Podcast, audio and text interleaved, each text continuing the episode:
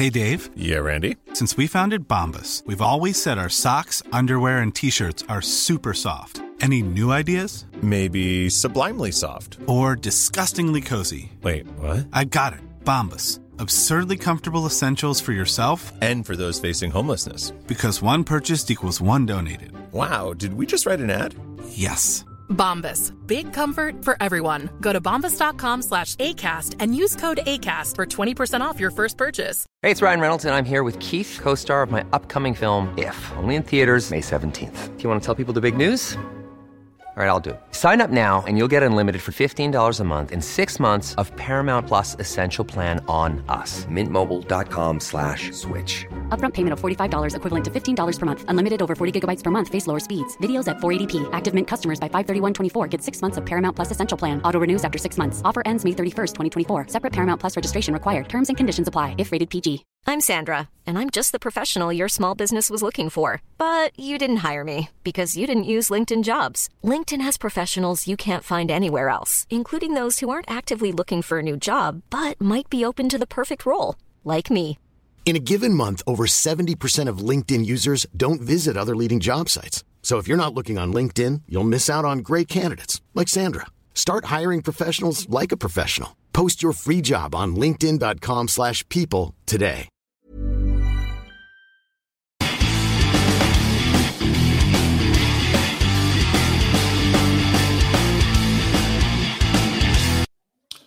Hi guys, welcome to the latest edition of Craig Houston Talks To. We've got a great guest uh, for a few years, um, guaranteed to entertain you with this podcast. Um, thank you for coming in and let me introduce Hugh Burns. How are you, Hugh? Very well, big man. Yeah, I thought we were uh, recording about half an hour ago. We were into some daft stories, but no, I'm delighted to be here. I've been watching your stuff online and uh, glad to be a part of it. Aye. Great. Well, I, can't, I thank you for coming in because yeah. it'd be a lonely show sitting here myself and uh, talking to yourself. Talking to myself. Um, so we've you know for some great guests, obviously majority yeah. Rangers connection. Sure, so it's sure. great to to have you in. Um, so what I try and do is just go through your life chronological order. So let's get back to um, your formative years memory. You're Larkhall boy. I'm guessing you were born and bred there. Um, how did you know what was life like there? And when you get involved in grassroots football, just could you talk us through that? Sure. Oh, listen, I think I started playing uh, with, with, the boys' brigade when I was seven, Craig, and I lived in a little village called Ashgill, just outside Larkhall. And it was under 11, so it meant to get down and lie that I was 10 to get in the team. They wouldn't have let me in. I was young, and I, and I forget that. Um, so uh, that was my kind of just welcome to football, got on with it, and, and playing with the older boys. It, it was great uh, to be to be part of that at seven year old. Uh, progressed through the boys' clubs uh, in Larkhall, played with a little team called Hairless Hill Boys Club, and you know we, we just seemed to win everything. We had a lot of good kids, a lot of good players. We had great people that looked after us, a lot of good people, and uh, it was just a kind of natural progression to uh, to go to, to a better boys club. And uh, I've, probably a lot of people don't know this. Okay, I was born and bred in Ashgill, Larkhall, and I probably will get a wee bit of stick about it, but I don't really tell everybody. But the fact of when I'm here to tell you the truth, I was actually a Motherwell supporter, Craig. When I was a young boy, I was a Motherwell fan. And and for me, uh, I then went to Fir Park Boys Club when I was 13, 12 and a half, 13. And um, they signed me on an S form, uh, Motherwell. And um, so I went in training the two night, two days, you know, during the school holidays and what have you. Be a part of it. Alan McLeod was the manager. I was playing with Fir Park Boys Club, was playing well, and Motherwell my team. So it was really it was working out great for me. I, I was playing at Loch Park one night in a in a schools representative game. And I got in the back of the car and my dad turned around and he says, um, he says, listen, we've just been approached by two Rangers scouts tonight. And I went, two Rangers scouts? He went, aye, he says, Rangers want to sign you. I says, can't sign for Rangers now. I says, I'm signing to Motherwell. So at that time, clubs were only allowed a certain amount of players they could sign on professional or S form contracts. So I was the unlucky one. Uh, I suppose it worked out long term better for me, I suppose. It did, of course, that when McLeod signed me, he put my form in his drawer and I wasn't registered at Park Gardens. So when he, my dad, my dad then told me that the Rangers had wanted to sign me, and that was I was totally gutted. I was I was break my heart really the fact that they did that with me. And uh, well, the next night George Runciman uh, famous scout was uh, standing chatting at the door, and he came, sat down, and he, like, he didn't need to sell Rangers to me. So if you're if you're if you're not officially signed with Motherwell and Rangers come chatting, um, I signed in the dotted line. So age would you have been at, this point, Chuck? Just, just uh, approaching 14. Approaching 14. So their move then was to move me to Gartcosh United, where a lot of the S forms for all the clubs congregated, really. That's where they put all the good players. We Derek Ferguson, Big Slim uh, went there, Rangers, and Davy Provan at the time was in charge of us. Big Davy was in charge uh, of, of the kids, really. Um, and he, you know, what a group of kids he had. And he kind of darted them all around the city, but predominantly Craig, most of them had, had, had ended up at Gartcosh United. This is something I was just talking to a kid about last night uh, at training. We were up under 14 team, mm-hmm. and there was four kids signed pro youth for that one squad at the last season. Yes. Um, so we had to do a lot of recruitment. So there's a lot of kids that good good players uh, replaced them, but I don't know their stories. I know where they're from or whatever. So I was standing talking to him and he took a wee knock through training. So he was put, put to the side and I went out to talk to him and I said to him, um, who was, he said, you signed us from? He was talking about that and he was talking about school football. And I mean, don't you go to the same school? Lanarkshire boy. Mm-hmm. And I thought, hold on a minute, mate. You, you, you, that's four, and you know how much five, and I know he's Lanarkshire, boys Larko. That team's got seven players for Lanarkshire coming out of Lanarkshire and coming to our club, which is great because of good players and every yeah. team wants players. But it made me think, see, back in your day and back in my day, see if we, I was Renfrewshire, Paisley, Linwood, the leagues I was playing in, see if we drew a Lanarkshire team in the Scottish Cup, you always went, because Lanarkshire had a right stronghold of uh, clubs. And I was saying to him um, about Jerviston, oh, they're rotten. Like, seriously, when I was a kid, your Jervisons, your Mill United, and there was a right strong community, good grassroots clubs in Lanarkshire. And I think there's still good clubs in Lanarkshire at this day. I don't think it's anywhere near the level it was in the 70s, 80s, and the 90s. I don't know what's happened there. Maybe people can go into Glasgow, they can go elsewhere and play football easier than we could when you and yeah, I were but, kids. But a lot of these kids uh, that are getting brought in for me at a far too early stage, uh, Craig, and, and you know, by 10, 11, 12, they've been told they're not good enough. Where that's probably why there isn't strong boys clubs because the senior clubs are taking these kids in and training them two and three and four nights a week, which personally I don't agree with. Hmm. You know, you, you let the kid, you know, fly the nest and decide what club he wants to go to. I don't think kids should be settled down with any particular club at a really young age. So that's that stopped the progression in the boys' clubs, hence nobody coming through. It, it then stops the, the schools football because it was really aimed then to be uh, an international, uh, you know, at 15, which I was lucky enough to get as well. So it was, you know, it was um, Lanarkshire schools Scottish schoolboys. That doesn't happen now, Craig. And then the next step is going full time. So it, it, seems to be these kids that are in, they're, they're tossed in the scrap heat early on and, and they're out the game. So I, I just think the structure of the game right now has got a real detrimental effect on kids coming through. Uh, it's funny you say that because God, God rest him, no long before Walter Smith had passed away, it was six months before we were aware he was ill. And uh, he, he, was, I was talking to him on the phone one day and we were talking about kids' football. We were on the phone for about an hour. Rangers had just beat Celtic. And there was five minutes talking about Rangers and the other 55 minutes talking about kids' football. It was fascinating for me as a guy. You know, the man's a, a, a demigod he's a, to me. And um, you mean my connection to grassroots football. It was a, it was a great hour mm-hmm, chat.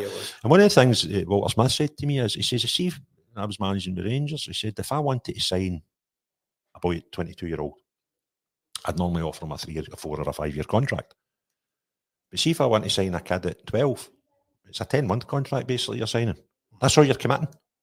And he said, and if, if clubs had to do the same with the young kids as they have with the, you know, the, the, the younger pros, yeah. and they had to commit to them for three and four and five years, you'd probably find they wouldn't be as quick to pull kids out of grassroots and commit to them. And I thought, that's a fascinating insight there.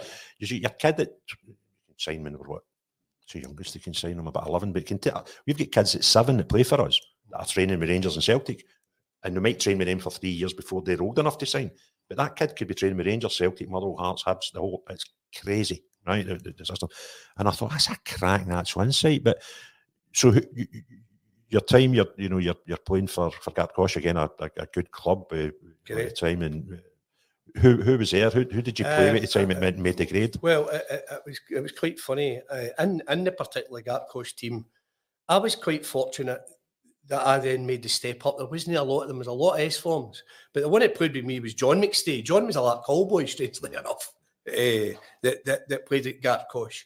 That, but they were all S forms that didn't really really kick on uh, into professional careers, but they were all good boys. Um, but I, I, was I was so fortunate uh, uh, uh, and to be a part of a, a, youth setup at Ibrox at the time that was um, and I sing his praises to everybody and everywhere I go was David Provan. Um, and I don't think David Provan ever get the recognition in the club uh, that, that, he deserved. Um, and I get down to I don't know whether he just didn't fit into the setup at the time as it happens with players. If your face isn't fit or what, you never seem to be a part of it. But that big guy gave his his life to Rangers, uh, and and then wasn't he really well treated, Craig, uh, at the latter end. But I'll go back to players like brought myself through. These are all these are all boys that David Provan, George Runciman, God rest him, Stan Anderson, all brought in to become S form signings uh, when John Greig was a manager. That then became apprentices, then became predominantly on international footballers, played uh, a lot of games for Rangers and made Rangers a lot of money. So I'll start. I'll start at the bottom of the ladder. I'll start with myself, of course. Uh, so so the, so I come through. Uh, Robert Fleck comes through. Ian Durrant comes through. Derek Fergus comes through. David McPherson comes through. Kenny Black comes through. Uh, and they're just the ones that kind of come off the top of my head. Now, they're all players um, that further down the line, when Souness came in, Souness chased everyone, obviously. Bar me, right? but we'll go into that later on. But you know what I mean? The amount of players that, that David Provan had brought through yeah. uh, into the first team uh, were all brilliant footballers. Billy Davies mm. uh, was another one. Me, Billy should, for me, have been, Billy was a, a brilliant player at youth level. But Rangers were rich at that time. And, and, and our big game at Gartcosh United was surprise, surprise, Celtic Boys Club, Barrowfield. Wow. Because they knew I was an S form signing with Rangers. And even at the age of 13, 14 and a bit, I was the biggest on bastard in the world. um, uh, which was fine um, until my dad got into a wee bit of altercation one day. Something this is all, you know, at, at football level, at kids level. Uh, but Peter Grant played with Celtic, right? And, and even then, Peter was running about pointing at everybody Peter the pointer. So I was playing, I was actually playing centre back, and uh, Peter was centre midfield because we, we, always said tussles, but him and I played in the, the Lanarkshire schools together. And even to this day, Peter and I have got some good respect, and we, we like one another. To be fair, we got on well. I get, I get Peter. He's a Celtic man that played with Celtic. I'm a Rangers man that played with, with Rangers, and that in the 80s and the 90s probably. That's the way the players were, Craig. You know. Um, but a great upbringing for the Fir Park Boys Club to Gartcosh United to then getting the call up to go and uh, into do the boots and you do your first year apprenticeship at kind of just 16. I don't even think it was 16. I think. So, who gives you that news? How does that actually work? How well, does it come about? What happens is uh, you get a phone call again for the club. Big Davy takes you in, um, and at that time, Greggy was the manager. Had just got the job. Uh, John Greig was a, was a actual manager of the, football club. And uh, Greggy takes you into the boot room and it's a very casual chat. I mean, listen, you're doing well with the boys club. Uh, you're thought highly here. We want to bring in and you want to do your, your first year apprenticeship. It's basically you've got a full year. To, you're, you're on trial. It's high. And you, if you still play with Gartcosh at 16, you could still play there. I'll tell a lie. No, that was coming to an end, Craig. What happened then was they put me junior right? They farm you out because you're just not good enough to go into the reserve team. You're very young. Because reserves let bring a lot of good players. So they then, my first junior club was the Bens. They put me to the Bens at 16. And uh, it was quite a, a, difficult one for me because at 16, at that time, the juniors uh, set up was all kind of ex pros, experienced. They could all play. And I remember going to the Bens and actually not getting in the team believe it or not, I couldn't get in the team, but there was a guy playing at right back, and I forget his name. His name was Ali Marshall, and he was a Scottish international fullback at right back. He was a good player, And and I couldn't actually get in the team at 16 because he was there. So Davy got word of that. And um, he says, Listen, I'm going to move you. I want you playing. He says, I'm not wanting you to go and be on the bench at the juniors at 16. Uh, so he moved me to Cambuslang Rangers. Um, so that was a great move for me. Somerville Park, great setup, good crowd, quite intense, easy to get to training. I trained on a Thursday night, I trained at Ibrox every day and went down on a Thursday. Manager there, a guy called David Thompson, David McCulloch, who was an ex pro, and I played with a lot of good older pros there. And it was great for me to be in amongst that. I'm with, you know, the, the, the Rangers during the day, and then I'm in with the juniors at, at night, the right old school. So for, for, for, a, for, a, for a learning curve, it was it was really good for me. So you're 16-ish, mm-hmm. going on 17. Yeah. Didn't work out for you, but I need to speak to Frank the next time I'm on at Bentford. Oh, cheeky hens, aye.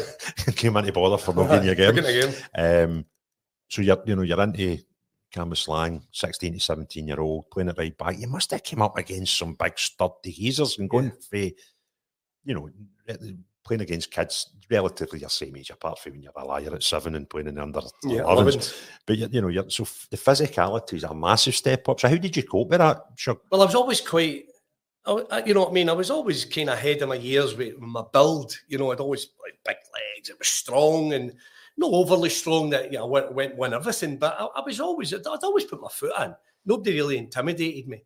But um, I, I, I just kind of that was always a part of my game, Craig. I was never really worried about who I played against. As long as I put, you know, my show on the road, then then basically I could match who I was playing against. So for that point of view, yeah, again, the juniors uh, littered with old ex pros. And what better that 16 year old that you're playing with that and getting a wee nick here and a wee nick there and learning and biting back, no biting back, playing with players that are helping you. And, and it was a great development for me at that age. And that just seemed to be the way it was. It wasn't the, you know, the, the 21s what it is now or the reserves. It was you went junior and you went junior and you, t- you to learn your trade and some get fun out and some kicked on. So how long were you at uh, the junior level?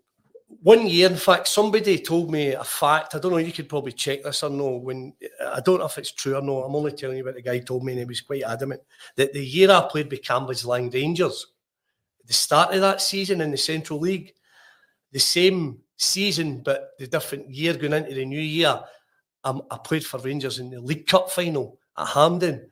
So I'm starting the season at Cambuslang Rangers and I'm finishing the season at Glasgow Rangers.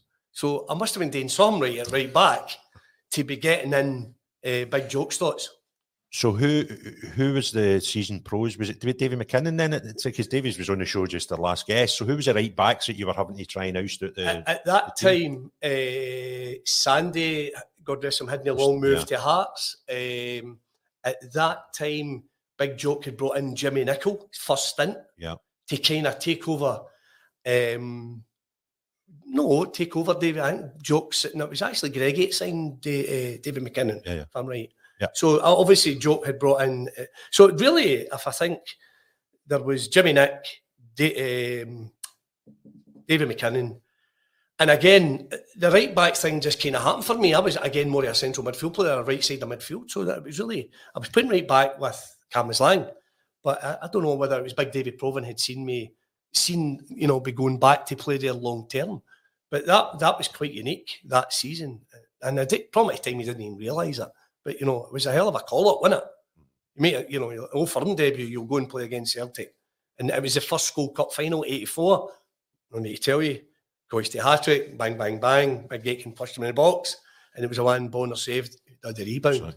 That so, was the last one. Yeah. Uh, so, what, what, age were you in that cup final? 17. And this is your debut? Uh, no, I had played. I had played at Motherwell in my debut for Big Jock and scored against uh, Motherwell. Quite ironic going back to Fir Park yeah. after leaving in a flood of tears. Um, I played in Ross County. I played in a guy, Billy Wilson, who then became Ross County manager. I played his testimonial, went up. That was my first taste of going in the bus with the first team with the Robert Prytzes and the Dozies, God rest them, and all the Coisty and Cute. And went up to play a testimonial with Dingwall, Billy. Uh, Craig, sorry. And uh, that was my first taste there. But this so happened that season, uh, I played against uh, Glasgow Celtic. So your debut, your first competitive debut was against Motherwell. Against right? Motherwell. And Are you still playing with Cambuslang the week before and gone and training with them? Or how, how did, no, no, no. What happened then was I, I, they had brought me in to play in the reserves then. Right. So, you know, you come away from Cambuslang Rangers uh, and Joe Mason, who was Greggy's assistant, was in charge of the reserves along with Stan. And Big Davey overseen things with the youths, but it was part of the reserves. So I'm in the reserves again with predominantly the boys I mentioned earlier on, who all played in the, in, in the reserves. Um, Kenny Lyle, uh, Billy Davies, Big Slim was just getting in the first team. But like Fergie and Durrant were coming through as well. Flecky, uh, Big Andy Kennedy, mm-hmm. Big Andy played in front of me. Um, so there was a lot of good, a lot of good kids. So this is all happening quite quick for you then, because you went to Ben, yeah. but you're only good enough to get in the Bens. You're playing a League Cup final about a year later. to play for the Rangers. Aye. Um, so when you're in the reserves and it's that coming up to the, the your first game against Motherwell, which, how does that get delivered to you? And what's going through your head at that point? Well, uh, Big Jock was a lover of coming into the dressing room and no saying nothing to MD, but he came in and he pinned the first team squad up on the board. And I think that particular game, somebody had to come along and tell me in, in the away dressing room because the reserves and the staffs were along in the reserves, well, the, the away dressing room. So I, I, had no idea of being on this sheet. And I think it was one of the boys. And actually, if I didn't remember, it was Flecky. It was wee Postal come in. And he went, he says, Hey, Masha, you better, well, he's talking wee glance. I said, you better go and check that sheet. I think you're in that squad tomorrow. I says, kid on. Because there'd always be the wind ups, you know. You, you walk down a big custard pie and you weren't on it. You imagine walking back in, slaughtered. So I went down and he named all the squad. It started with Big Peter, Jimmy Nick, through them all, Craigie Paterson, blah, blah, blah, right down, Be Solo, Bobby Russell, Coop, and Burns. And I'm going, there's not another Burns in it. there's no other Burns here. It must be me. So yeah, we're saying Kenny Burns. Aye. I was like, well, I knew it was the Sam Burns, right? right, so I went, man, no way. I said, I'm in the squad. I, I walked back up the corridors. I'm like, can you believe that? Scam up and tell the woman in the washes because I would have a bit of fun with him. I said, I'm in the squad tomorrow. They're like, oh, cute, oh, brilliant. You know, back in the day, that was a big thing, Craig. Yeah. I'm in the squad tomorrow. Oh, I couldn't get him quick enough. Up the stairs and asked Laura, can I use the phone? She went, aye. I phoned my dad. Dad, I'm in the squad tomorrow. Oh my God, wait, I phone your mom doing it to show up. Just, oh, snowballs, didn't it? So this is literally the day before. This is a Friday again. Friday, aye, Friday squad in the Friday. And, uh, you know, be prepared for uh, Saturday. And did you were you on the bench? Did you start so on the bench? bench? On the bench, sharp with Big Jock, and uh, I can't remember who was on the bench. And two subs, you know, and, and Big Jock was in the dugout. Uh, uh, Totten was there with him because he brought Totten. Uh, I can't remember the sub. Right, Shuggy, get yourself warmed up. Uh, halfway through second half, I'm out, and the fans didn't even know me. I'm like, hey, I'm sorry. Very glad you didn't have ginger hair and it was Tommy Burns as well. like, who's that? Curly Pearman on that. Like, warming up beside the park. I'm like, I'm, going out here, I'm embarrassed. I don't even know who's am. Like, they would have known, of course, coming through the ranks and obviously maybe hearing things about yeah, me, but you're up doing the touchline warming up for Rangers and, you know, folk are like, you see him going, who's, who's the boy? so you're on, what, maybe 20, 25 minutes? We daisy cut for the edge of the box. I hit this thing and Hugh Sproat was a bit unsighted. I remember it getting into this day. Down to Bolton right. Oh, oh died with it. Right on the corner going daft. You know, a position at the time. Can't remember right was, back. can't remember we were supposed to be playing, Craig, but I was on the bar I was just happy to be there. Uh, and it was a decent strike. Hugh should have saved that. I met Hugh later in life.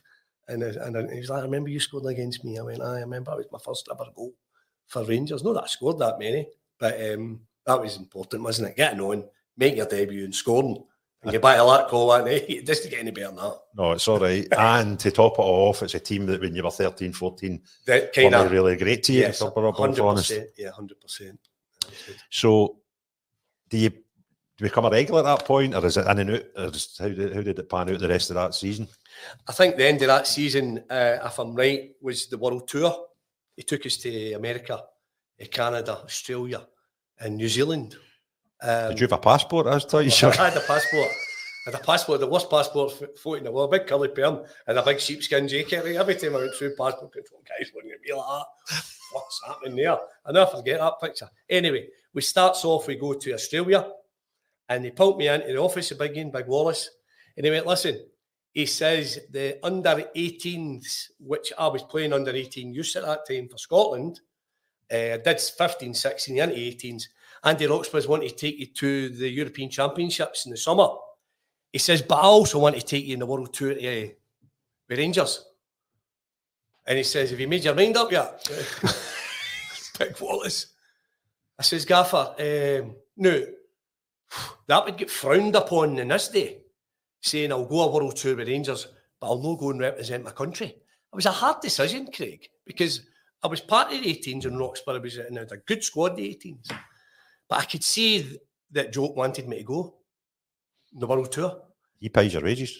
That was the bottom line. And I decided, I says, right, Gaffer. Uh, and I know I forget I'm saying this as well. I says, right, Gaffer, I'll go the world tour. And they went, right, that's fine.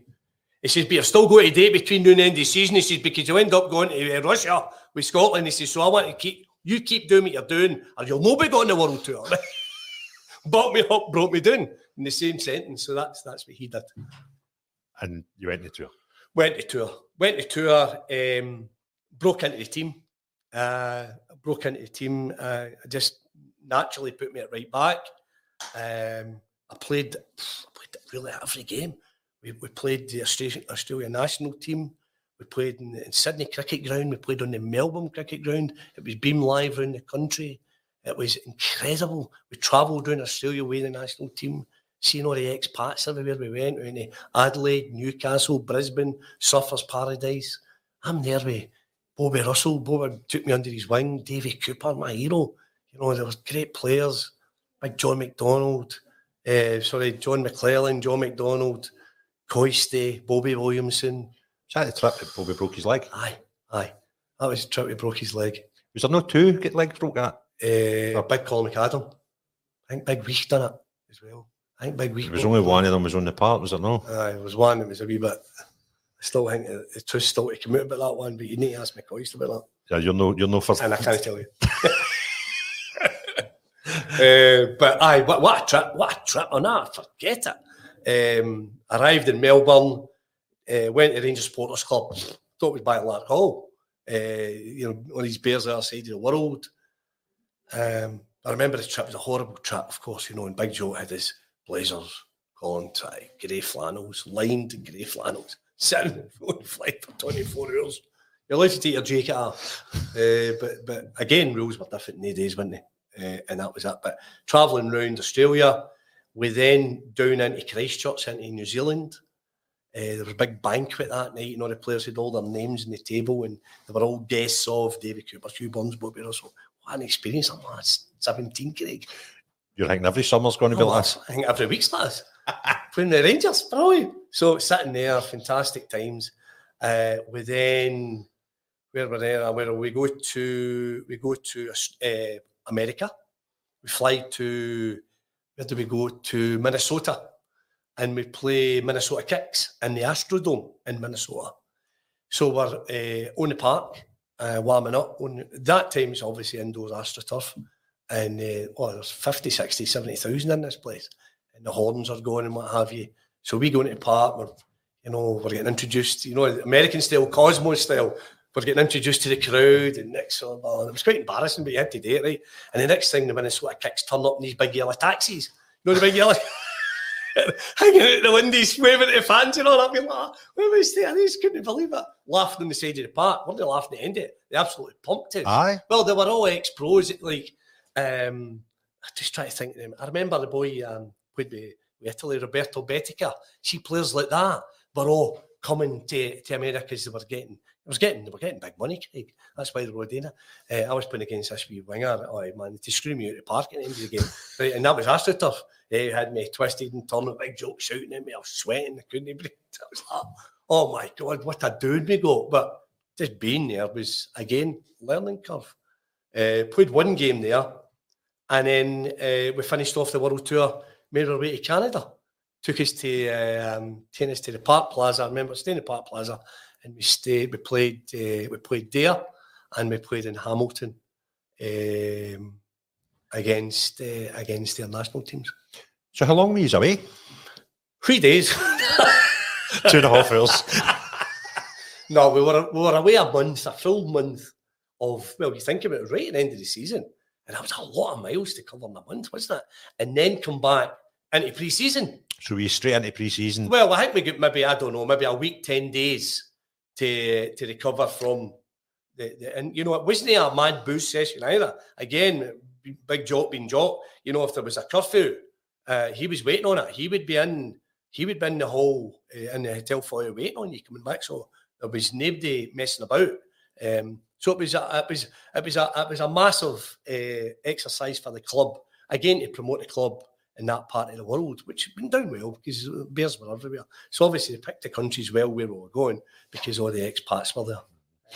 So see, you're you're a young boy, you don't get the same sort of ties as some of the, the older pros that they're playing with who had kids and married and all that at the time. Yeah. So they basically finished the season, jumped in a plane, 24 hours, way down to Australia and New Zealand, get into Canada and America the way back, get home, get a week off, and then we're in for pre-season training. Yeah. How did these guys get holidays and breaks? Were they well, all demented? No, I, I think I don't. I, well, I don't. I don't know. Uh, I think there was there was there was kind of all quite settled in at the time. I was obviously the young boy in the party, uh, so I, I would imagine their wives probably had their holiday when when they were away that that particular year anyway. Uh, but aye, there was a lot of happy faces when we come back to Glasgow. Better was. And who was your uh, who was your roommate for, eh, for that? Um, my roommate, he changed that about, but it was it was predominantly Eric Ferguson, mm-hmm. uh, big uh, big Ian uh, Eric F- Kincardine. Uh, I was just fascinated the way he spoke. It was only 20 minutes to the road. Uh, but I was like, uh, hi, how you doing? And when I met him at first, he had this big twang. But uh, I, got to, I got to know Fergie quite a decent player as well. Big Joe quite liked him. Uh, was he centre forward? Tall, thin, light hair. Yeah, yeah. Aye. He was the same on on that trip. Believe it or not, it was quite strange because Stuart Munro was on it, and um, Ian Ferguson, who I room with, and you know those two guys met their future wives on that trip. They, they met. Curfew did they work then? Did that? no, they they were allowed in. so how did that? Was that just at functions? I remember. I remember. I think that was actually. Uh, aye, functions and and and getting the odd night out. Uh, they, they met. I don't know if I think Stuart's still in Australia, yeah. but I don't know if Ian uh, Eric Ferguson's still with the, the girl he met, but he married her. Aye. That's uh, incredible. Must be easy pleasing Australia. Fergie's getting married. I mean, well, did, did he have a career after? I remember him in the team. Went I think he went to Dunfermline. Ah, that's uh, right. He, uh, like we're, we're no short either, but this big massive snout, right? And speaks for yourself. I, I know. But Stan Anderson used to give him dogs abuse about his size, he's, especially at team footies, you know, stand and shout at him and all that, but he's big bugle, uh, you know, standing next to folk. But aye, it was uh, it was it was an eye opener that trip. Uh, uh, well, my, my my memories of that. I was a young boy, and the team footy at the time, the pinstripes home strap and the white with the red and the blue punch stripe for the waist strap. Yeah. So the sort of first team regulars would be in the blue, right. and the boys and the resis would be in the white. Yes, right. And it, I used to go through the 40. You could name all the ones in blue, no bother. And then I try to get to remember all the ones in uh, the, the waist straps. So, you know, the Eric Ferguson's and stuff like that. And Andy, Andy Willock, remember we winger, Billy Muir, uh, ones that kind of just come to me. Tom Lehman, you remember the story about Tom Lehman? No. Signed a boy for Ireland and uh, he was in the reserves uh, and he, oh, he was just, he was mad as a brush, this boy. And he, he made his debut for the reserves and he put his tap on uh, back to front running down was excited. They're like, Tom, what? But you've got your tap on the right way. Hover, Roxy. Change the one the halfway line. Uh, Tom Lehman. There was a lot of boys brought over for Northern Ireland. There was young Philip Nell, yeah. Uh, Tom Lehman. Uh, they were good. It didn't work out for the boys went back the road. I think Philip went on then a decent career in the Irish leagues. I don't know what Tom is doing now. But, uh, As a parliament, Brian Kennedy, he'd done the same at the same time. He filmed it, ended up on field control and stuff like that. I, I feel it, you know, coming through the troubles earlier, and the Rangers want to saying you getting the ferry or you're going to play for Rangers or be part of the club. What a feeling that must have been for the boys, Craig. You know what I mean? I know what it's like for us being here, we were all, all Rangers boys, but to come for the island, and pals knowing they were way with Rangers and, and in full time, it must have been legends in the street oh, without even playing. exactly, totally. Uh, it's interesting. So, come back for that uh, trip in the first team regular by that point. Yeah, uh, that that's when uh, I think the gaffer had made his mind up about me being there long term, um, and and obviously then I didn't know, I didn't know, I didn't know what was happening. I remember that we rushed back to trip, and then I get the phone call, down into the boot room. Joe Mason says the gaffers want to see you. So you get up that stairs, knowing you had did well on the world tour, but you really didn't know what you was getting to when you're going up into his office. So as the people would know, Big Jock was a big intimidating guy. He treated everybody for the last season the Wash House. De Coop, who was the top player, the exact same. Everybody get kept in the same level. And he was sitting, uh, shut the door, and I went, and I didn't know what was happening. I knew was, I did well enough for him that I would get kept. Sorry, are you you're past your first year apprentice at this time? Aye, I'm just coming out. Aye, I'm just coming out my apprentice, but no sign my long term contract, right? Aye, because the, the long term stuff came after the, the, the tour. Because I'm still only just 17, about yeah, 18, yeah. and um, he sat down. He says uh, there's very good reports in the reserves for Wally Waddle and Mister Fail about you. He says uh, I've seen it for myself in uh, Australia. You could be a part of this club for a long time he says, I like the way you go about your business. He says, I'm going to give you a long term contract. Hi guys, I'd just like to take a, a, minute to talk to you about NordVPN, which is a company that I use their services. I use it majority of the time when I'm traveling abroad, when I want to uh, keep up to date with the programs I'm watching at the time, or more importantly to me, um, the sports that I want to watch when I'm abroad. So it doesn't matter where I am in the world, I can still watch the channels and the games in the sports I want to. It also gives me security and some privacy that I'm looking for when I'm browsing the internet. They've got an exclusive huge discount available to viewers of the podcast, and they'll give you an additional four months free and top of whichever package you go on if you use our, our code. To get that plus a 30 day no quibble uh, money back guarantee, all you need to do is log on to nordvpn.com backslash Craig, C R A I G, and that'll get you the exclusive discount plus the four months free on top of whichever package you go for. Hey, it's Ryan Reynolds, and I'm here with Keith, co star of my upcoming film, If, only in theaters, May 17th. Do you want to tell people the big news? All right, I'll do it. Sign up now and you'll get unlimited for $15 a month in six months of Paramount Plus Essential Plan on us. Mintmobile.com slash switch. Upfront payment of $45 equivalent to $15 per month. Unlimited over 40 gigabytes per month. Face lower speeds. Videos at 480p. Active Mint customers by 531.24 get six months of Paramount Plus Essential Plan. Auto renews after six months. Offer ends May 31st, 2024. Separate Paramount Plus registration required. Terms and conditions apply if rated PG. Hiring for your small business? If you're not looking for professionals on LinkedIn, you're looking in the wrong place. That's like looking for your car keys in a fish tank.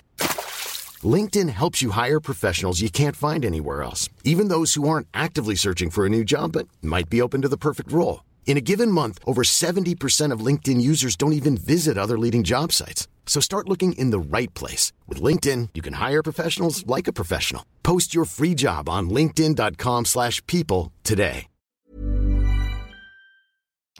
Give them a look, guys. And certainly I've had no problem using them the times I'm travelling abroad when I'm mostly use them. Thank you very much. Uh, and by this time, Mars is making buttons. I'm sitting there and I'm going, what's coming here?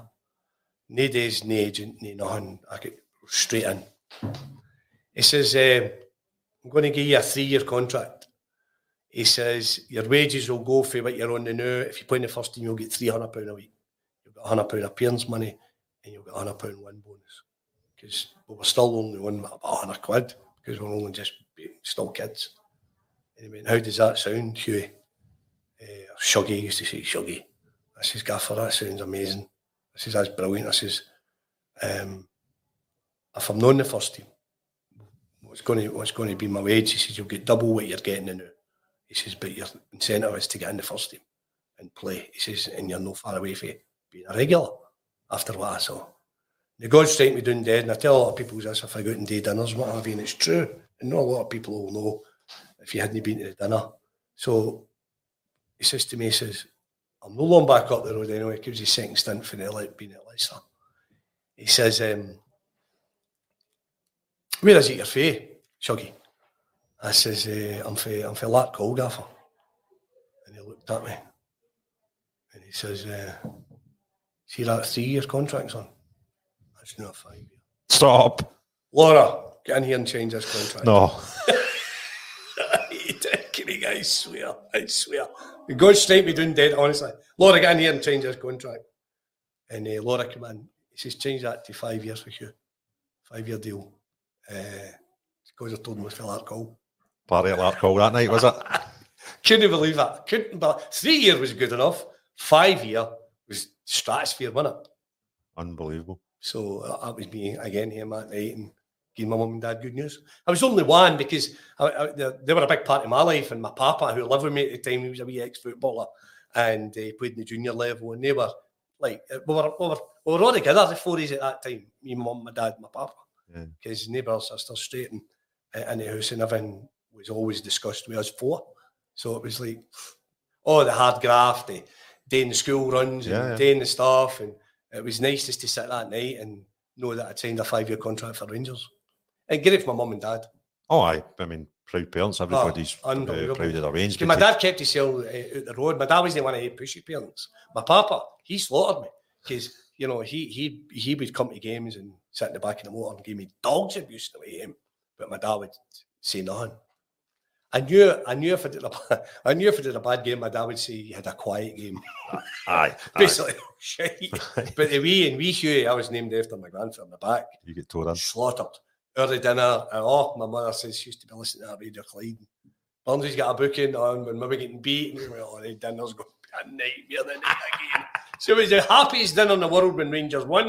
It was the worst dinner in the world if we had lost. But that's the way it was. So some good times. I mean, I remember I started watching Rangers as a kid and going to games. I, I was born when we'd won trebles, but I've no memory of it. I was too young. So I started going to the games 80, 81. That was sort of my time. And I remember the Skol Cup final. We won a, a trophy. No. It was massive to me. Yeah. And, uh, you know, I think I've been full circle with Rangers. You know, we went for that to, you know, revolution that happened and were nine in a row and then obviously admin and yeah, yeah. it's been like that. Um, but to have lived through that time, getting to a Skol Cup final was a massive, and winning it yeah. was just incredible. And I, I, I, I, said to Davey as well, I've got a soft touch for that pre 86 teams because that was my Rangers. Mm. Do you know what I mean? And my, my, my, dad would be, and my granny would be telling me all these wonderful stories about Willie Johnston and Colin Stein, And, you know, even before that, uh, the older players of my granny would go on to me about. But that was my Rangers team. Mm-hmm. And, I, and I think sometimes the, the quality of the players that were in that team in the squad at the time don't get the appreciation that they deserve. Mm. Um, it was tough times for the club, but we still had some good players. Yeah, there was tough times for the club, and I was talking about the players that, that, that came through and then survived the takeover uh, with David Holmes coming in and Souness then coming in as manager. Mm. I, I, again, all those players, Souness used them all. Mm. There's a lot of players that he used. So I remember the 84 Cup final. Big job was a lover of taking uh, the team to Turnberry. And again, he, he enlarged the score a bit because it was a Sunday kickoff, which was never heard either, and it was sponsored by Skol, and it was televised. So it was a big thing. I played in the semi final against Dundee United, but no knowing in that game, Ian Redford, who sadly no with us, Reddy had get booked and had been was then suspended for the final. Pritzy had got injured, was then suspended for the final. So I'd been doing well in the reserves and on just you know the edges of being getting in the team when he picked this big squad to go to Turnberry. And chuffed to be in the squad. Uh, the paper reports were uh, the team was going to pick itself. Uh, again, no longer with his big Colin McAdam. Big Colin was always going to be one of his subs. It was really between myself, Flecky, or, or we Derek Ferguson, three young boys really. Didn't have a lot of options. That's how thin the squad was. So from that point of view, I got a bit of luck when the squad was threadbare a wee bit to get in. Mm. Um, but I remember him, he named his team at Turnberry. We trained down at Troon. We went back down to Troon to train. Came back up and I trained like a dog as if, you know, I'm, I'm letting him know I'm here. And I remember him saying to me in the quiet, Hamdi, he says, You're on the bench because you pressed me in training on Friday. Um, but he didn't name the subs till we go there and we get in the, the dressing room at Hampden and all the, strips were all hung up uh, and there was a 12 and a 14. And I forget, I remember as if it's uh, yesterday. It says 12's McAdam and 14's Burn. And uh, I just went, no way. Cup final. God. Ass collapsed, right? and I went, right, okay. So again, not really been in that environment that situation. And I, I, I don't know, I don't know what made me do it, but within about 10 minutes, I had my gear on, right? Ready to go. And Coyce is like, what are you doing, you silly bastard? He said, we've got two hours before the game starts. I said, there's nobody taking this top off me, by the way, right? So I'm sitting there ready to go, and they're all walking about with their suits still. I'm sitting there with the, the bits and the shin gears. ready to go. So I tears, I know what to do. They were all laughing at me, but anyway, uh, but going out onto the park, warming up, and then seeing people that feel that call, Shuggy, like I knew they knew me. And Shuggy, how you doing? All right, keep your head down, blah, blah, blah. But the game was was was incredible. We're two up. They come back as they do. Last minute free kick, and then uh, McCoist gets a winner up the steps. Mental. That, that, game probably played a big part in McCoist's career going forward because that was, I think that was him. Oh yes, that was his mark. That was his game. Yes, folk just went, "Oh here, we've got something here." I definitely uh, played up front. In fact, that particular game, um, we started with Sandy Clark and John McDonald up front. Coisty played the middle of the park with mm-hmm. Big Slum. So he brought Solo off, put me into middle, put Coisty up um, to become then the striker with Sandy. So I Coisty was he was he was a good player and he was tough Coisty and took absolute dogs abuse for a long time, Craig, as we know. Again, the younger fans will know that, the older ones will. You know, remember the Dundee game, you know, the game at Ibrox when they were Ali Ali get TF, you know. I was, and, I was there. Yeah, I was sitting in the stand and I'm like, oh my God. And Bomber was playing with Dundee. We spoke about that, you know. And um, he says, oh, it was terrible. Full stadium, uh, eh, Craig. Dogs abuse. Who'd have thought McCoist would ever get dogs abuse? And then to come through the way he done. What a character you, you need about yourself to do that.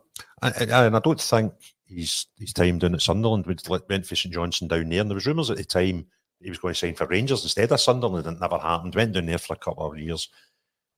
And I think I, I worked in Sunderland for a while, uh, uh, about 15, 20 years ago.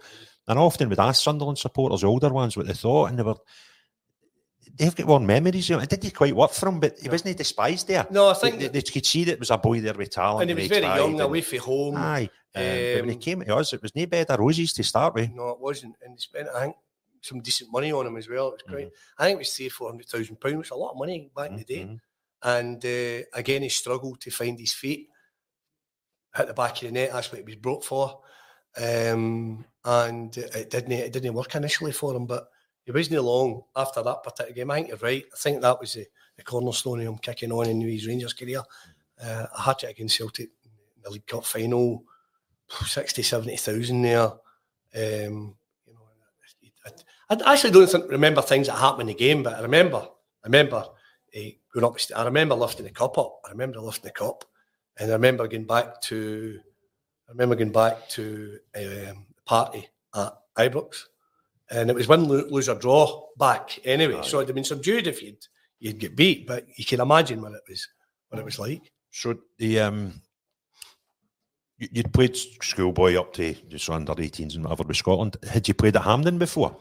I hadn't played at Hampden. No, oh. no, that was my first time. Even uh, would, if we if we took the reserves over, it was less than Hampden we played in. So I had never been at Hampden. Been at Hampden to watch Scotland games and watch Rangers games, but no, never been on the park. And it just seemed, Craig, it seemed like, oh my God, look at the size of this place. I think as you when you're younger, you do you think you know, oh, I couldn't believe the size of it. Mm-hmm. No, it's no wonder you can't remember much about the game, but the, no, well, the, the stuff they build up and all that. Forty years ago, forty years ago, the game. You know what I mean? Uh, build up. I remember the build up and going, I'm getting in the bus and fans here, obviously, for both sides, getting pelters for, for the dark side. And uh, again, I was kind of incognito because they, they, didn't know me.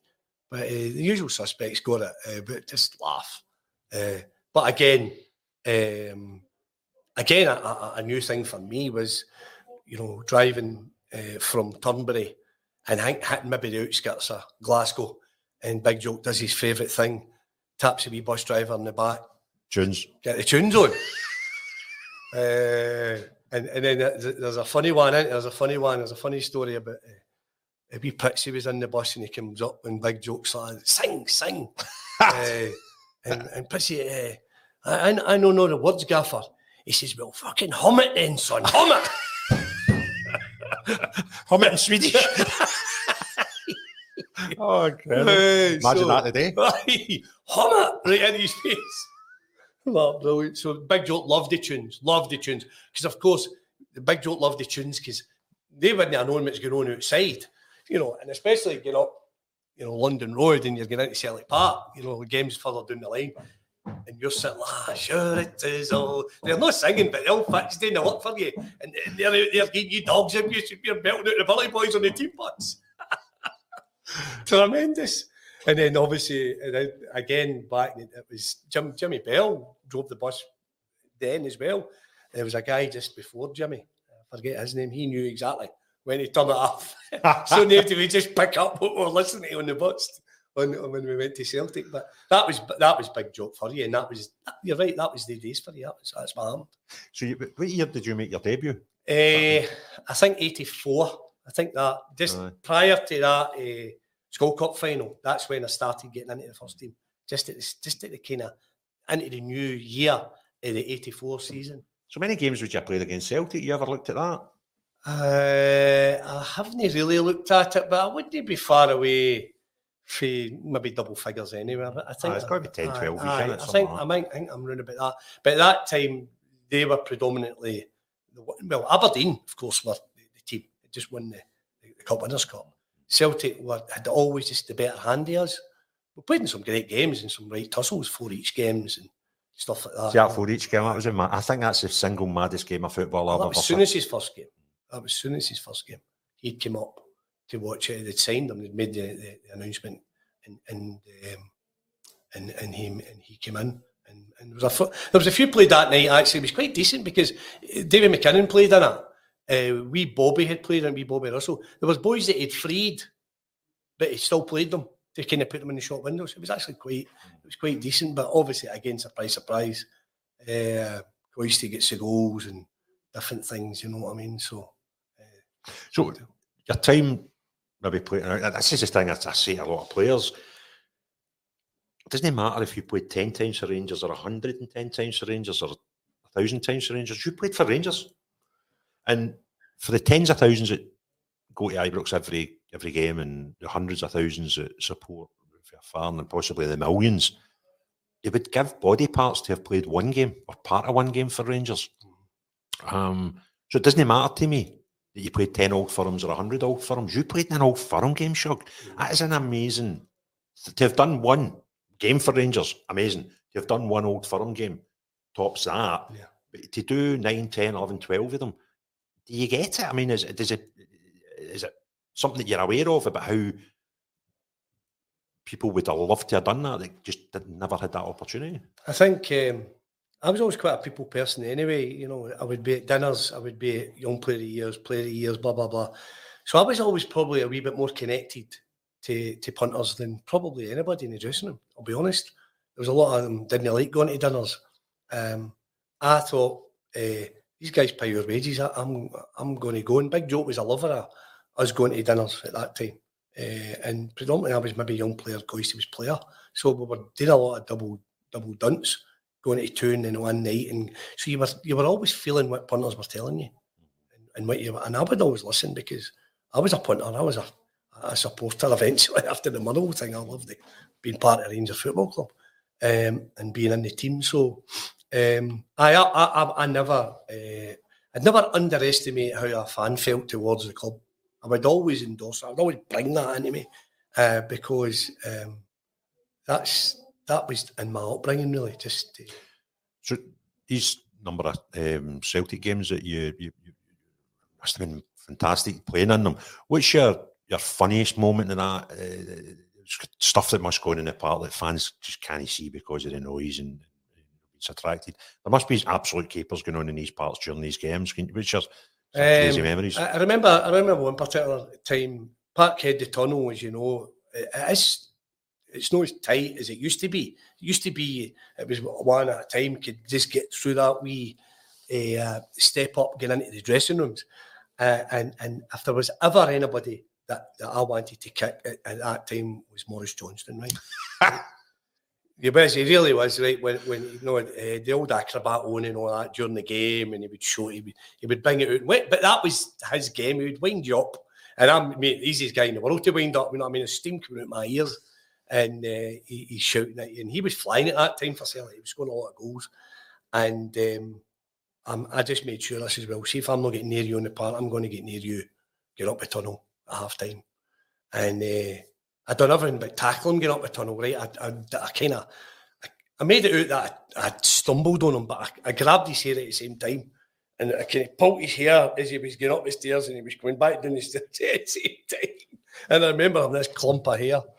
And the next thing he's turned around, he said, a swing at me, and all the players are all in about it. And uh, you know, day there was no security, and you know, I never just sort. So, you know, all the players that sorted it out, they're in into hairdressing, they're into mine. Big Joe, what's going on out there? I says, oh, I says, I'm about that, Maurice Johnston. Never mind out there, get fucking into him out there, you know, one of the ones. Uh, I says, right, okay, I'll see what I can do. So, uh, stuff like that. Um, there was always a bit of respect. Again, uh, they had probably more Glasgow boys, Celtic supporters playing for them, and likewise with us. So it was like supporters playing against one another. Aye. But there was never, um, there was never any bigotry. There was never any, uh, you know, you know, slagging going on for, that point of view. Um, so there was nothing really. I would tell you, I would be honest and tell you, you know, there's. No, Coop was funny. You know, Coop, Coop, would, Coop would wind him up. Coop would love to wind. No, he was funny. If, if I went out of the jungle, the far side at, at Parkhead, and we'd be waiting, uh, the, the, referee coming out, Coop would be on the touchline. And at that time, the jungle, I mean, they put the fences up after, I think, the, was it the Thingley game, they, they get the ball onto the pitch. And Coop would, aye, and Coop would be cute as you like. He would do Cooper, Cooper. Coop would be like, oh, well, listen to him, listen to him. Right? I'm like, I know, I know, brilliant, isn't it? And, uh, and he's like, oh, fucking bastards. and then he would just go casually, right? And uh, he, would, he would casually, not even turn round, but we go to scratch his back, right? But he would just put two fingers up to him, right? Just to two, and even the linesman was laughing, right? And they were all going mental trying to get through the fence. They were I'm double out before the game starts. it was brilliant. Hans in the hip. No, I used to storm his Hans in the hip with him. Two fingers and get up, easy. oh, it was, oh, was, it was so funny. Just wee daft things, wee daft yeah. things. But I travelled with Coop, so Coop was great for me. Um, as much as uh, Coop was known as the Moody Blue and didn't say much, Coop, Coop was brilliant at singing. He was a great singer. And I used to drive my dad's blue escort, pick him up. Could never drove to him into Motherwell. Yeah. So I'd get a wee escort and he'd pick me up. Pick me up, Masha. I went, I, I will pick you up, no bother. Picked him up. He came out in the morning. Coop was immaculate, man. Immaculate. Suits in the morning as well, you know. Used to, you know, shaved, smelling a Kouros. Smelled them, man. I loved them, right? It was brilliant. And then uh, Gordon Dalziel would be three doors down. He he came out like a vagrant, right? I see the state of him, he can eat it, you know, have a colour tie, toast, coffee. He wasn't playing, he'd fell out of the world. Surprise, surprise, still is. But how you want to be with somebody and not like the other one, you know what I mean? Yeah, yeah. But even just a young boy driving in, uh, going in was um, was was was great for me learning. Mm-hmm. Uh, but we used to sing the songs. Coop used to sing daft songs, and and who be playing this? Oh, playing against Hearts. I hate playing against that bastard Walter Kidd because what he just kicked him all the time but he could never get the better of Watty. But going in, pick him up, take him home, take me to Willie's, take you to Willie's, Willie Hills, uh, up, up in Hamilton. But Coop was just, uh, uh, he wouldn't give you a fight, you know what I mean? He's tight as two coats of paint. he would couldn't the money days, he'd go to you, know that, right? I, he picked me up Monday, but he didn't drop me off. Picked me up Tuesday, drop, and he would work out his petrol money to give me. it was murder. Brilliant. Murder. But I just, it was, a, it was great honour just to have him in my car. So the Rangers change. Um, a lot of people. This is something that it's crazy how history sometimes gets a wee bit blighted by people. A lot of people think David Murray started the Rangers revolution, but David Murray came in after. after. Soon as Mr. Holmes came, and um, oh, is it Mr. Holmes? Is it? Well, I've got a lot of respect for him. Okay. Um, you know. Well, we take that if you want. and uh, the whole thing changed. So Did you go out and loan when Souness came? Is that how it worked? Did you have a bit of time left in your contract? How did what happened when he arrived and the, the club changed? Uh, I do remember um, the club changing and going back to the that Glasgow Cup final. That was his first game. He, came in. Uh, but when Souness had uh, six or seven months left his playing contract at Sampdoria, mm. they got Walter immediately from Dundee United. So for six months prior to Souness coming, Walter was a gaffer. Yeah. And uh, there was never a nicer place to play because we actually raised the bar for Walter and results started getting better. I had played for Walter in uh, 21s. Oh, yeah. Right. And uh, I remember him saying to me, I had just missed out in Mexico because Gough was right back and uh, they reckoned that my fitness wasn't good enough to go and play in Mexico because I was doing well with the 21s and I'm in the Rangers team. So obviously, if you can get in the Scotland team, says, but you'll be part of things here. And uh, when Graeme arrives, that's for sure. So that was walking back from uh, Bellahouston doing a stint over there one day. And I remember it, it, it just went, it been all right, so I gave me all right, that's all right. He says, Graeme's due to arrive. He knows all about you. 21's is good. Pressed me when I was in charge of 21s, blah, blah, blah. I'm in the Rangers first team. I'm playing under Walter Smith and I'm, I'm the first choice right back at Rangers. So I thought when Big Jock went, um, it was sad because he'd put me in. He'd give me what I had. He had learned me a lot of things. And I thought when Souness came in, I thought, I, have got to learn under a guy like Graeme Souness, especially when I liked him as a player. I always thought he looked the part, he had a bit of quality about him. He was naughty. He looked, you know, he looked the part. And I thought, great, I've got to, I've got to learn under this guy when he arrives. Mm-hmm. So for a few months before he arrived, I was in the team, um, playing well, and uh, looking forward to him to him coming to the club. He, he came in, he did the press stuff, blah blah blah. Met everybody. First time he saw me was that uh, Glasgow Cup final. I had a really good game, Craig. You know, I mean, sometimes you come off and you know, I knew I did a good game, and I went home. I was delighted, and uh, really that was a break up for the, for the pre-season then. So we then came in uh, about four or five weeks later and went on a pre-season trip to Switzerland. But this time, soon as I nearly sat down with anybody and spoke to them because he had just come in in a blaze of glory. Uh, and um, I remember going to Switzerland and we went on a, a kind of a, night out with a guide, took us to his house and out in the, the hills where the games hadn't started. And we were playing wee silly games. Uh, you had to go up make basically an yourself in front of the players. And I was talking to Cooper at the time, and uh, he was like, I was looking around about to get somebody up, and um, he says, "Right, Shug, it's your turn." I says, "Gaffer," I says, "I can't do that." I says, "I'm always things like that." He says, "Come on, get yourself up there." When probably in hindsight, I should have just went up, made an ass of myself. I don't know what they were asking me today. I went, "No, Gaffer, I'm talking to Coop here." Oh, that was it. Oh, he got off his chair at the bar. And everybody went, oh, what's going on here? Run right round the bar to me. He went, fucking too good to do that. I says, Gaffer, I didn't want to do it. He said, I'm going to tell you something right now. He says, My card's been marked about you. Craig, honestly, God. I went, What the fuck is he talking about? My card's been marked to about you. Coop looked at me, I looked at him. Because Souness had this aura about him that people were, were a wee bit oof, standoffish and a wee bit mm-hmm. uh, a wee bit timid of it. For me, and little did I know, that was that was the end of my career at Ibrox. And I'll tell you why. I had went to a Rangers supporters dance at the end of that season before we, we get back to do pre-season. And David Holmes was there.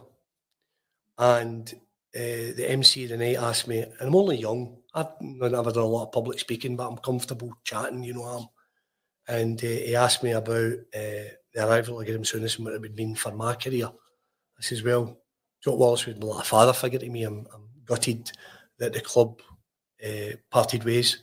I says, but I tell you something, if I can't learn under somebody like Graeme Souness and play under somebody that I've watched for a number of years, then there'll be something wrong. I says, and uh, well, obviously manager will come in and put his own ideas and his own stamp in the club. I says, and hey, strangely enough, we might be allowed moustaches, you know, as well. right. because at that time no Yeah. no facial hair. That's right. Um, the the after the the the the the, the, inter, the altercation in Switzerland, it then came to light that David Holmes had went back and told Souness what I'd said at supporters do. What had you said that would upset anybody? Uh, Nothing apart from players being allowed moustaches. That's incredible. And in the it? referee's room, when I went to see Souness when we get back, he went, aye, fucking bad mouth me. His supporters do's and all that. Says, Gilford, I didn't bad mouth you. And I knew right away it was David David Holmes that had told him what I'd said. And it was a, it was just a throwaway laugh because it, it got a cheap laugh. It was like, because folk, because it was first thing when we Bobby came for you, big Jock's like, "Man, get that beard off, no moustaches, no facial, no not. And David Holmes went back and told Souness um, what I'd said. And it was just, Craig, it was it was just nothing, but it, it was everything because he had made his mind up. And Craig, honestly, I, I was I was well good enough to play in that team. I was than good enough. And if I if I had to get a chance, I just never get a chance. So, other than uh, which was his first game, but wasn't really his first full season, did you play any of that when you came back to Switzerland? Did you ever play for Rangers again? Aye, he brought me in. Uh, he, he treated me like treated me like a, like a dog. I was back into the away dressing room. Peter McLeod was in charge of the reserves. Peter had turned a wee bit against me. Walter had to, because Souness was, I was his gaffer. Uh, and I knew Walter had felt sorry for me. I knew that. But football, look after, football people look after themselves, Craig. Right? And I knew that. And I would nothing ever against Walter because he had to go where the gaffer had said, even though I knew Walter liked me. Uh, I remember one particular Friday, sheet went up, knew I wouldn't be on it. And I was going down into the boot room. We trained. And he went, Souness went, and this is probably the first time he even spoke to me for then. He went, Shall you playing tomorrow? Right, okay. So I want you to play wide or floor. Don't concentrate on your defending. I want you to bomb forward. Jimmy will play behind you. I was like, "Oh, I'm in. It's up to me. A really good game. Fans are delighted I'm back in the team. For obscurity, really. Uh, good game. Beat Hearts. Uh, play against I think St Mirren in the midweek. Beat them. Still in the team. Wide right. Just Jimmy and I working as a wee tandem. Bombing on. And then went to Hibs on the Saturday. It wasn't as good. Uh, we were losing 1 0. He hooked me because I knew it was coming. And uh, I never played for Rangers again uh, after that. So, what caused the, the the gap in the team for him to have to put you in? I mean, obviously, uh, it's fair to say that he wouldn't have wanted to do it. No. It would have been his first No, choice. I, so th- I, what- I think I think somebody had one of his midfield players had been injured. I, I just can't remember who it was. The back four kind of was picking itself. It was Jimmy Nick, uh, Big Terry, Slim, and Stuart Sure, Munro. And the middle of the park would have been probably Durrant, uh, Coisty up front, Coop wide left, Big Ted, um, Cammy maybe. Yeah, yeah. Um, so, I'm, but I'm going through that team again, and there was a lot of them, Fergie, Durrant, Yeah. Flecky, all, all, all boys that I was brought up with there. Yeah. So, so it was hard and sore to accept that I was the, the one that wasn't getting the chance through uh, what had been said or what hadn't been said and what have you. And and I, I don't I don't know whether me being a big blue nose um, and having that uh, persona having it, whether Souness liked that or not, uh, because you never really heard that side of him as a manager. He wasn't really wanting to get involved in all that, uh, the Rangers Celtic thing. He was a wee bit more uh, away from that. So uh, who knows? Um, I'm sitting here at 58, going on 58, and I, I, I still feel as if I got a raw deal. I know people, I know people look at any jobs get into. We're all day different jobs, and it's how you get on with a manager. It's how you get on with the people that own the club.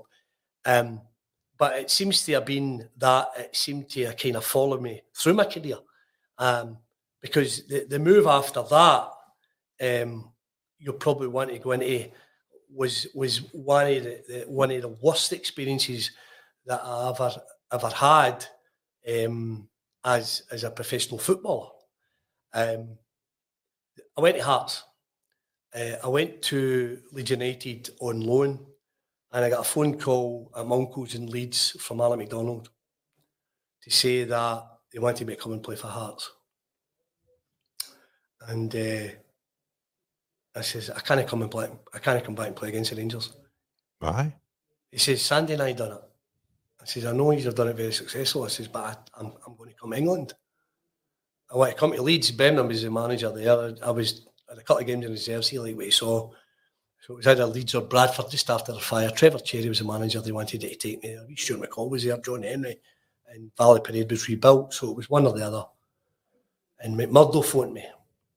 Shuggy, he says, this deal's on. He says, we're going to give you an ex gratia payment. You'll get well weighed in. A three year left my contract. Hearts will pay you. Your wages will go up. It's a no brainer and it'll get you playing again. Hearts at that time were predominantly taking players for Rangers who weren't getting into the team. They took a lot of players over mm-hmm. the years, ex Rangers players. So I went home, spoke to my mum and dad, and I knew Hearts had a good support. It's a great atmosphere playing there. Um, it, it could have been worse moves for me when I looked at it and I went, right, okay, I phoned Big Slim. Big Slim is gutted. Big Slim is gutted because he played in the championship winning team and was only made available when Hearts made inquiries about him. And Slim was like flabbergasted. They had just won the league for Rangers and Souness we prepared to sell him. Because Big Slim had played, I think, left back he played a lot at left back for Souness, so he was more. He it was more. The, the deal was more surprising him. Going it was a double deal. Then it was a double deal. So I went to Hearts. Um, Big Slim and I were driving through M8 to the press conference. We must have looked at the two most depressed players I was in my life. I'm happy to be here. oh, why does it always rain on me? I've always wanted oh, to play for Hearts. We're all in Harthill. So I got to Sheraton it was quite funny because that was on STV News at night. Slim and I sitting there with the meter copiers top on yeah. hearts, and we're sitting there as if what was if we're prisoners. They were like new sightings. So anyway, I'll, I'll quickly cut to the chase. The reason I'm saying the move didn't work out.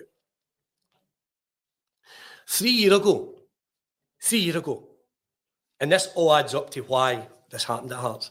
Three years ago, my wee pal Bobby Russell was in the town. It was before the pandemic. I'm having a beer, and he went, Hi, you, you, wee Bobby's get a drink in him, and he's funny, wee Bobby time. But I love him at bits. And he went, You cost me a move to Hearts, you. Says to me. I said, What are you talking about, Dafty? I never cost you a move. He says, You cost me a move. I said, How'd you work that out? He said, I don't know if he's tell you this or no. I says, Well, when you say that, you've got to know, into I said, What happened? He says, Alec and Doddy inquired about Slim. And the only reason they were going to get Slim was to take me. So the phone call for Doddy down to Leeds to bring me back up the road was a lie. To take me to Tynecastle and play me was a lie. And tell me that I was only one party deal and they couldn't believe it when Souness then offered Slim was another lie. Sandy Jardine is no longer with us and I'll say what I need to say. And Alan McDonald still does his work at Ibrox. The two of these guys as ex-Rangers players actually treated me worse than Souness done. Uh, I've never felt so far out of things in all my life at being a football club in the way the two guys treated me. I couldn't get into the first team at, at Hearts for Walter Kidd. My dad could have got in before fucking Walter Kidd. Right? And the fans were going, What is happening here? Why is this boy not playing? They didn't want me anywhere near the ground. It was slim they wanted. And it wouldn't have mattered what I'd done. They put me back out. When I went in, I played, put me back out, put me in, put me out. Treated me like shit in their shoe.